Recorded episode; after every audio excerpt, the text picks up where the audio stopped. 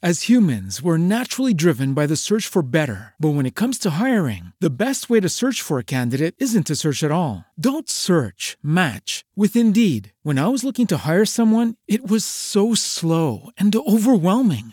I wish I had used Indeed. If you need to hire, you need Indeed. Indeed is your matching and hiring platform with over 350 million global monthly visitors, according to Indeed data, and a matching engine that helps you find quality candidates fast. Ditch the busy work. Use Indeed for scheduling, screening, and messaging so you can connect with candidates faster. And Indeed doesn't just help you hire faster. 93% of employers agree Indeed delivers the highest quality matches compared to other job sites, according to a recent Indeed survey. And listeners of this show will get a $75 sponsored job credit to get your jobs more visibility at Indeed.com slash podcast. That's Indeed.com slash podcast. Terms and conditions apply. Let's keep on singing, make way for tomorrow. The sun is bringing a new day tomorrow. Don't let the clouds get you down. Show me a smile, not a frown. Stand up and win, turn about. Don't give in, let's give out to the blues. Just refuse to surrender. Buongiorno a tutti e benvenuti agli Scimmioni non leggono Nietzsche. Io sono Simone e vi parlerò di libri. Qualche giorno fa, passeggiando in centro con la mia famiglia, un grande orologio digitale posto sulla facciata dei musei civici della mia città ha richiamato la mia attenzione invece che sull'ora esatta di quel giorno, sull'ora esatta della nostra fine. Si trattava infatti di un climate clock, ovvero un orologio del clima che segna gli anni, i giorni, le ore, i minuti i secondi, i centesimi di secondo, viva Dio, hanno avuto il buon gusto di non inserirli, rimasti all'umanità per ridurre le emissioni di gas serra abbastanza da dare alla Terra la possibilità di mantenersi sotto un grado e mezzo di riscaldamento. Questo singolare orologio, che oggi segna 7 ore e 63 giorni, mi ha fatto pensare a un dramma di Elias Canetti, Vite a scadenza, dove i protagonisti, invece di chiamarsi con un nome, si chiamano con il numero degli anni che gli è concesso di vivere. Ad esempio, un bambino che si chiama 80 potrà tranquillamente arrampicarsi sugli alberi senza rischiare di rompersi l'osso del collo, perché il suo nome gli dice che vivrà fino a 80 anni. Noi tutti oggi ci chiamiamo 7 anni e 63 giorni, indipendentemente dalla nostra età anagrafica, perché la vita della Terra è anche la nostra vita. Sempre di recente poi mi è capitato tra le mani un libro di Massimo Orlandi su Gino Girolomoni, il fondatore della prima cooperativa agricola biologica in Italia, dal titolo La terra è la mia preghiera. Per Gino Girolomoni, contadino e mistico, marito e monaco scomparso dieci anni fa, ritornare alla terra significava vivere un contatto profondo con il creato, un personaggio profetico, catalizzatore di idee e personalità fra i frequentatori di Montebello, il monastero da lui restaurato, anche Guido Ceronetti, Massimo Cacciari, Sergio Quinzio, che chiedeva ai suoi sodali di smettere di esistere per cominciare a vivere. Questi due accadimenti, la vista dell'orologio climatico e il libro La Terra e la mia preghiera, mi hanno fornito lo spunto per l'episodio di oggi che parte da una domanda che mi sono posta, ovvero come guardiamo alla Terra? Da quale angolazione? La Terra come preghiera o la Terra come profezia di un Armageddon imminente, ma senza Bruce Willis che salva il mondo? Cominciamo da una prospettiva molto capitalistica, dunque, come ci sta insegnando la storia, più che una prospettiva, un vicolo cieco, la terra come proprietà.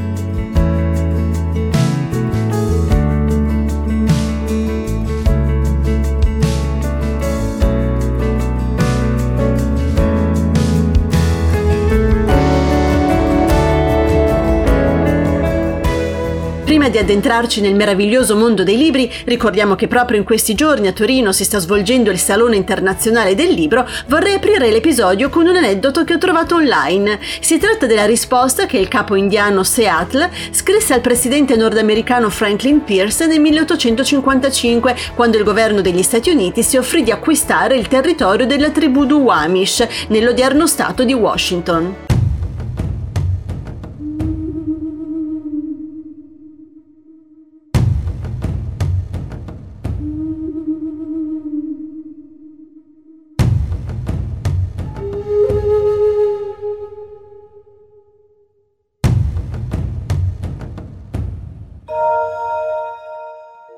Il grande capo di Washington, così esordisce il capo indiano, ci informa che desidera comprare la nostra terra. Il grande capo ci ha anche assicurato circa la sua amicizia e benevolenza nei nostri confronti. Questo è gentile da parte sua, perché noi sappiamo che non necessita della nostra amicizia. Però rifletteremo sulla tua offerta, perché sappiamo che se non lo facciamo, l'uomo bianco verrà con le armi e si prenderà la nostra terra. Il grande capo in Washington può confidare in quello che il capo Seattle dice con la stessa certezza con la quale i nostri fratelli bianchi possono confidare nell'alternanza delle stagioni durante gli anni. La mia parola è come le stelle, esse non impallidiscono.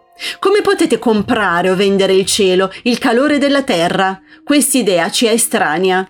Noi non siamo padroni della purezza dell'aria o dello splendore dell'acqua. Come potete allora comprarli da noi? Decidiamo solo sul nostro tempo. Questa terra è sacra per il mio popolo. Ogni foglia rilucente, tutte le spiagge di fine sabbia, ogni velo di nebbia nelle foreste scure, ogni bagliore di luce e tutti gli insetti che vibrano sono sacri nelle tradizioni e nella coscienza del mio popolo. Sappiamo che l'uomo bianco non comprende il nostro modo di vita. Per lui una zolla di terra è uguale all'altra, perché egli è un estraneo che viene di notte e ruba tutto quello di cui necessita. La terra non è sua sorella e dopo averla esaurita lui va via. Tutto si relaziona, tutto quello che ferisce la terra ferisce anche i figli della terra.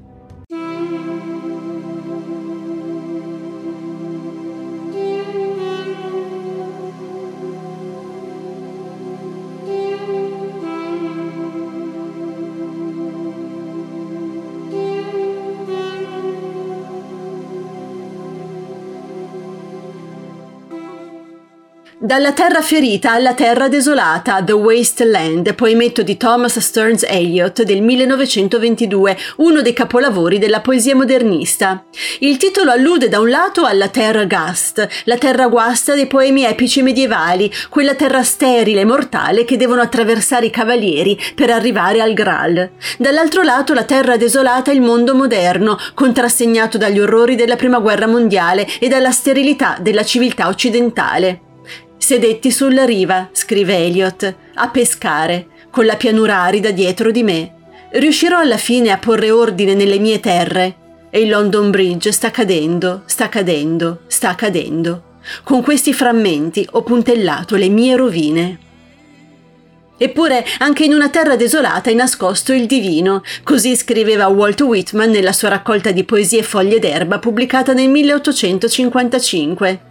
La terra non stanca mai, la terra è rozza, silente, incomprensibile a tutta prima, la natura è rozza, incomprensibile a tutta prima, non scoraggiarti, continua, vi sono cose divine con cura celate, ti giuro, vi sono cose divine, più belle di quanto può dirsi a parole.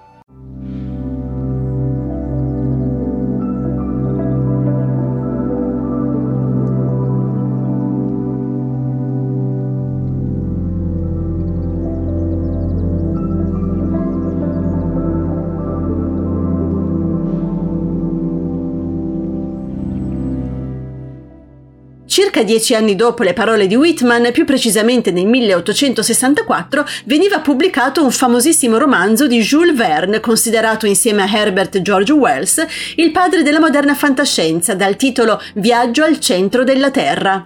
Forse anche voi, come me, avrete letto il libro appartenente al sottogenere della cosiddetta fantascienza sotterranea da ragazzi. Se invece non lo avete letto, vi riassumo la trama brevemente. Siamo ad Amburgo dove il coltissimo Otto Lidenbrock, professore di mineralogia, e il suo nipote Axel si imbattono in una pergamena scivolata fuori da un libro preziosissimo in lingua islandese del XII secolo. Sulla pergamena in runico, che i due riescono a interpretare, spunta il nome di uno scienziato islandese del XVI secolo, Arne Saknussemm, con le istruzioni per compiere un viaggio tanto improbabile quanto affascinante verso il centro della Terra. Zio e nipote arrivano dunque a Reykjavik con l'aiuto di Hans, una guida islandese, e raggiungono dopo otto giorni di cammino i piedi del vulcano Sneffels, nel punto dove, secondo la pergamena, dovrà partire il loro viaggio al centro della Terra. E in effetti, dopo alcune peripezie, i tre scopriranno un meraviglioso mondo sotterraneo con un vasto lago, sulle cui coste si trovano funghi enormi e animali sconosciuti, tra cui un ittiosauro e un plesiosauro, e più avanti troveranno in una foresta caratterizzata da vegetazione primitiva non solo uno scheletro di un uomo dell'era quaternaria, ma anche un umanoide preistorico alto più di 3 metri. Questo singolare viaggio è costantemente accompagnato da indizi che ha lasciato Arne Saknussem, lo scienziato del XVI secolo, come ad esempio un coltello con le iniziali AS o un'incisione del suo nome su una roccia sporgente. Quando i tre scivolano nelle tenebre di un lungo abisso, in fondo al quale trovano il magma incandescente, decidono di abbandonare il cuore della terra che li ha accolti per due mesi e tornano in superficie. Una volta affiorati, però, capiscono che sono finiti sull'isola di Stromboli, ai piedi del vulcano. Cosa significa viaggiare al centro della Terra, mi chiedo io, se non ricercare un proprio baricentro? Anche perché sottoterra Otto, Axel e Hans fanno la scoperta di un mondo sotterraneo fantastico che è un mondo perduto, un mondo primigenio, popolato da esseri primordiali e animali estinti. Il viaggio al centro della Terra dunque è come ricerca delle origini, di quanto in noi, sentimenti, ricordi, progetti, pensavamo morto e sepolto?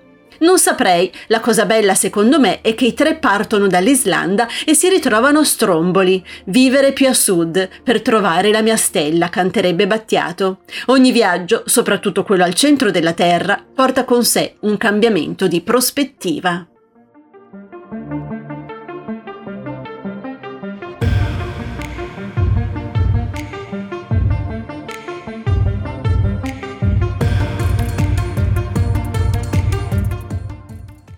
E ora, modificando appunto prospettiva, proviamo a guardare la Terra non dal centro, ma dall'esterno, molto dall'esterno. E lo facciamo con Terra, di Stefano Benni, romanzo umoristico di fantascienza post-apocalittica del 1983, ambientato nel 2156 dopo ben quattro guerre mondiali, la prima delle quali iniziata per errore nel 2039.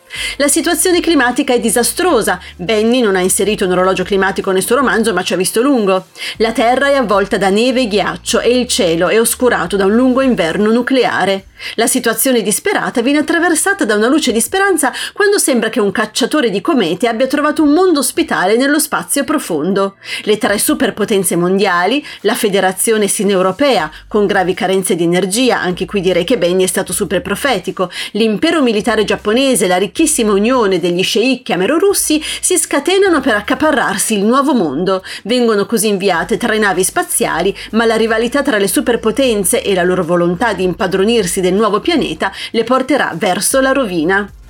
Il romanzo, che è una feroce satira al consumismo, ai politici inconsistenti e volta gabbana, alla stupidità della guerra. La prima guerra mondiale del 2039 viene causata da un topo infiltratosi per errore al centro operativo segreto del Pentagono che causa il lancio di alcuni missili da guerra contro la Russia.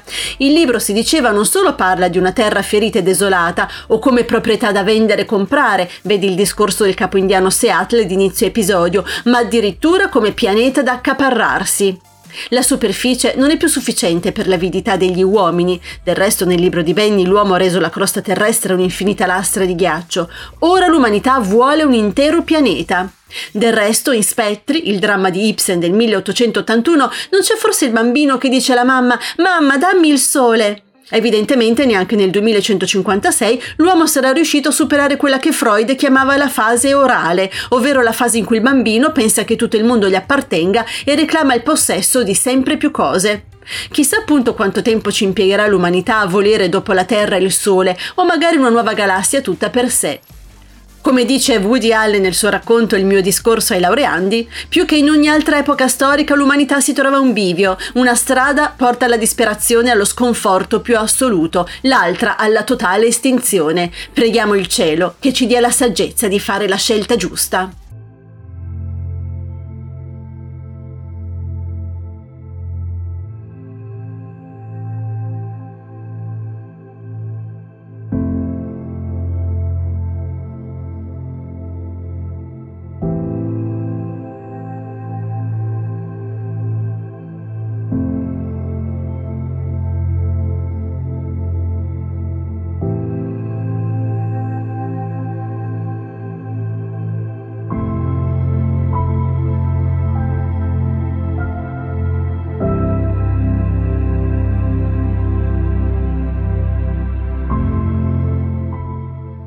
La terra come maestra di vita. Sentite che belle queste parole di Antoine de Saint-Exupéry.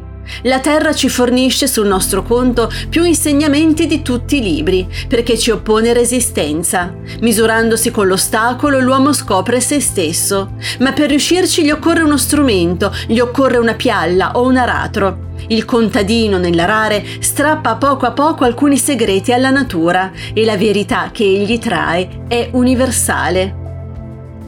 Dalla terra fisica che si lavora con il sudore della fronte alla terra sublimata dove bellezza e verità si incontrano. Come non essere d'accordo con Andy Warhol quando dice credo che avere la terra e non rovinarla sia la più bella forma d'arte che si possa desiderare.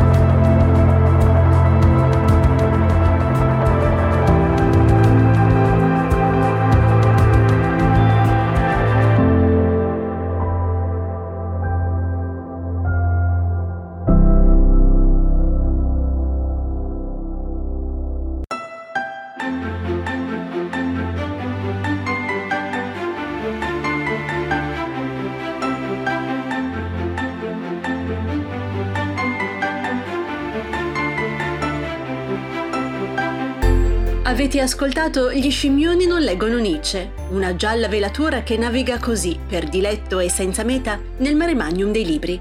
Grazie a Simone Pizzi e a Runtime Radio, ora naviga anche sul web. Avvertenza. L'ascolto degli scimmioni non leggono Nietzsche può causare scoppi di larità, buon umore improvviso e stati di ingiustificata allegria. Se ne consiglia un'assunzione moderata, può causare dipendenza, nel qual caso potrete riascoltare gli episodi su Spreaker e trovare informazioni aggiuntive su scimmioni.it.